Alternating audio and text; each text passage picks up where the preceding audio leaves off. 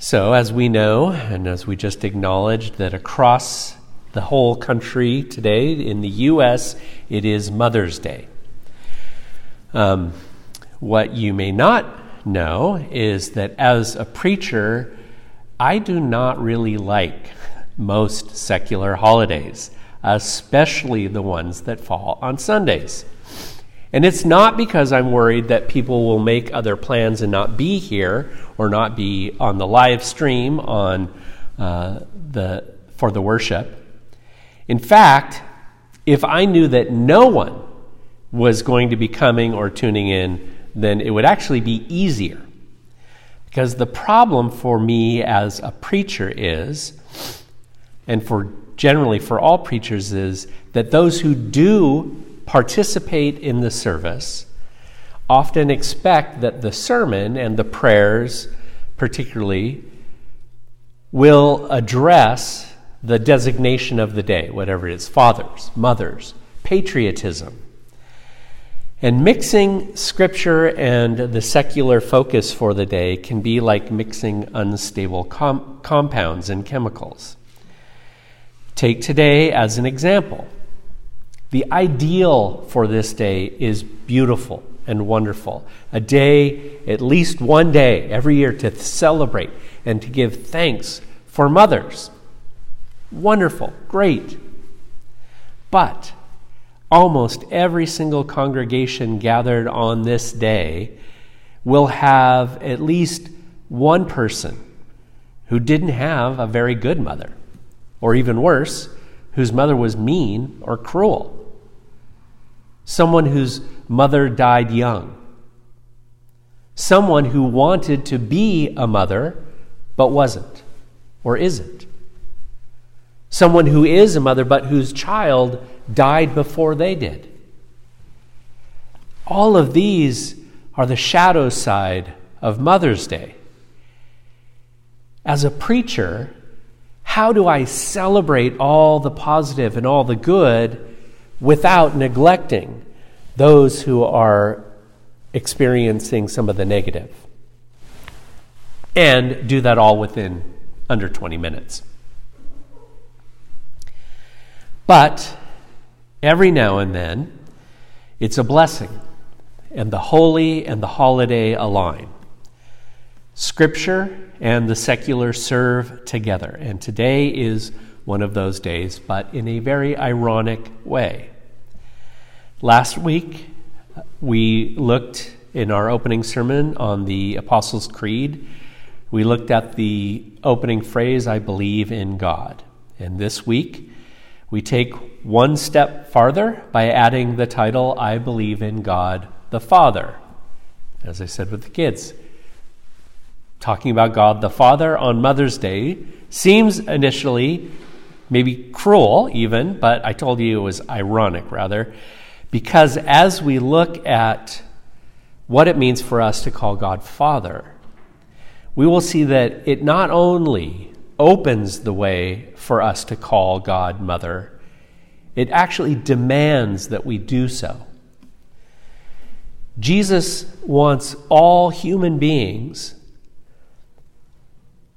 to experience God as a child experiences loving parents. And in order for us to experience the fullness of God's love like that, we must reclaim the biblical images of God as both Father and Mother. Certainly, calling God Father is something that many of us, if not most of us, have accepted as normal, as a norm of the church. When the disciples asked Jesus to teach them how to pray, he said, Do so like this Say, Our Father who art in heaven. Followers of Christ, since day one, have addressed God as Father in the Lord's Prayer, as we do also every week in the Lord's Prayer. At another point, Jesus, Jesus referred to God as my Father and your Father. One of the last commands that Jesus gave to his followers before entering into the realm of heaven was for them to baptize disciples into the name of the Father, the Son, and the Holy Spirit. Speaking to God as the Father or our Father is something Jesus clearly encouraged all of his followers to do. But the reason Jesus did this has nothing to do with assigning a sex or a gender to God, or specifically a male gender. As we talked about last week, this being or this reality for which we use the word God is more than everything that we know and comprehend, including sex and gender. The full spectrum of what we comprehend as sex and gender, and more beyond that, is all within God. Our Hebrew First Testament reading this morning is a foundational scripture for us in relating all these issues with God. Again, then God, and it's the plural, Elohim, said, Let us, notice again, us, plural, let us make man, and at the time it was just the word for man, in our image. But again, even though it's make man in, in an image, it's our image. And in our likeness, and let them rule over the fish, etc., etc. So God, Elohim, plural, created man in God's own image. In the image of God, they created him, them, male and female. God created them. It's both male and female, and more, that image God, male and female together in the fullness of, of both and all the spectrum in between. The reason that Jesus encouraged us to look at God, look to God as Father, is not because God is a man or God is male. Rather, Jesus entirely redefined our relationship to God as human beings. God had been considered so holy and so powerful, so other, that some of the Israelites wouldn't even speak the Hebrew name of God that was written in the scriptures. God was to be honored and revered to a point of fear. It was believed that if a human being glimpsed the full glory of God's presence, they would be struck dead immediately. The point Jesus was making when he encouraged his followers to call God Dad was that God is not only holy and powerful and other, God is also loving and caring and present, like a father with their kids. God is someone to relate to as a child would with their dad, is what Jesus was after. In fact, Jesus used his own home word, his in Aramaic, the word for dad, not a formal father. Abba was more dad than father. In order to emphasize this loving connection with God. Jesus completely redefined the relationship from merely servants attending a monarch to kids adopted into God's family. In terms of images that I was trying to think of that might illustrate this change that happened for people that would be more familiar to us, I was thinking it's a bit like imaging God as Donald Trump in the White House, and we were part of the kitchen staff. And then Jesus comes along and says, No, no, no, no, no. Do you remember that picture with John F. Kennedy as president when he was in the Oval Office behind the desk and little John John's in front of the desk on his hands and knees in his little shorts and outfit, playing around, completely content that he's in the same room with his dad.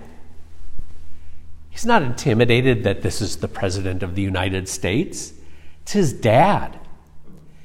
And, and Kennedy's glad that he's there, it seems like. I mean, he's letting John John play around. Jesus is saying, That's God in you. Jesus was opening the eyes of the world to the intimacy of the relationship that God wants with all human beings. But I do not believe that Jesus ever meant for this image of God as the Father to be the one and only image of God for us to contemplate, or the one and only title or identification to use to speak of God.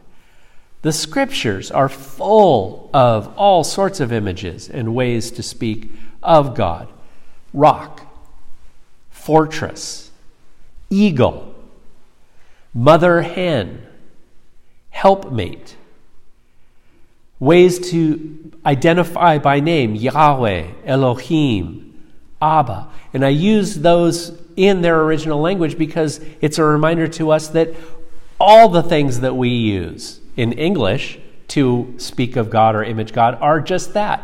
They're images that aren't even the original words that were images themselves. We're translating always these different images to give a full picture of God. And both the Hebrew First Testament and the Greek New Testament are full of images and references to God as mother. That psalm that I mentioned like a, a weaned child with its mother am I. Again, um, our, our Hebrew reading for this morning speaks of God as plural and essentially giving birth to humankind, male and female, together being the image of God. The Hebrew word that we translate into English as mercy is based on the Hebrew word for womb, rachem, or recham, excuse me. So, throughout this First Testament, all these references to the merciful love of God or God's mercy more literally are references to the womb love of God, the maternal mother love of God. In the gospel reading for this morning, I love the allusion that Jesus makes to God as mother. I tell you the truth, no one can see the kingdom of God unless they are born again. And Jesus says, I mean, Nicodemus says, How does that happen?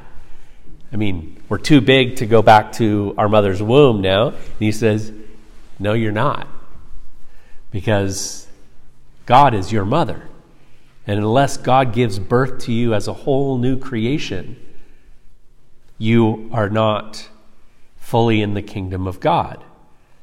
The interesting thing about this is conservative, our, our conservative evangelical brothers and sisters love the image of being born again. That's the key to being a Christian. But they generally pass right on by the fact that in order to be born again, mom has to give us birth. God as our mother. Later in the gospel, Jesus looks at Jerusalem from a, a distant hill, looks across, and says, How often have I longed to embrace you, your people, Jerusalem, like a, a mother, under my wings like a mother hen. But you resisted. And even the words from Paul that I read both last week and again this morning make a similar allusion as Jesus to God as our mother. Paul said to the, the folks gathered at the Areopagus in uh, Athens, in God, in God, we live and move and have our being. As some of your own poets have said, we are his, God's offspring. One commentator put it this way when is the only other time in our lives where we live and move and have our being inside of another being? It's only when we are in the womb of our mother. So I believe that in order for us to experience the fullness of love that God has for all of us, we need to be able to understand that we are all God's children and that God loves us the way parents love their children. Since none of us have perfect parents, and none of us who are parents are perfect, calling God either father or mother specifically and or exclusively may not bring the best connotation. Therefore, it is vital for us in our worship and our prayer to include both images. God is both our Heavenly Father and our Heavenly Mother. And God's love to us as Father and Mother can actually help us heal from any of those things that went wrong in our primary relationships with Father and Mother, with Dad and Mom. I believe Jesus wants all people to experience the fullness of God's love for us and I believe that that means we must picture God in the fullness of the ideal love of both father and mother. Some of you uh, have noticed that in the past few years, I have added words to the benediction I give at the end of the worship service. For about probably two decades, I would say simply, May the grace of God the Father. Uh, I mean, excuse me, may the grace of our Lord Jesus Christ, may the love of God the Father, and may the communion of the Holy Spirit be with us all. This is almost a word for word um, benediction from one of Paul's letters. And I love that in general because it's ancient and it's holistic and it's biblical and concise. But it's also lacking. So, I now include the love of God the Mother when I give that benediction. And every time I refer to God as the Father in sermons, I include God the Mother. Because I believe it helps us to understand and experience God's love in a fuller, healthier, and biblical way. I also want to use this moment to explain another change in my language for God that you may notice in the weeks ahead and going forward. Many of us uh, have become aware of how significant the use of personal pronouns can be he, him, she, her. The use of pronouns designating a specific gender has far more impact on some persons than I know I was aware of, and I think many of us had been aware of. Pronouns, again, he, him, she, her. Using gender specific pronouns uh, for God has also been a problem for me personally as a preacher for a long time. Because, as we've seen from our scriptures, God is the fullness of the whole spectrum of gender, and even more. So, using he, him of God limits our image of God, our understanding, our experience of God. At the same time, using he, she, him, her every time a personal pronoun is used for God would be awkward. And also at the same time, referring to God as it or its diminishes our experience of God's love as personal and intimate. So, what do we do?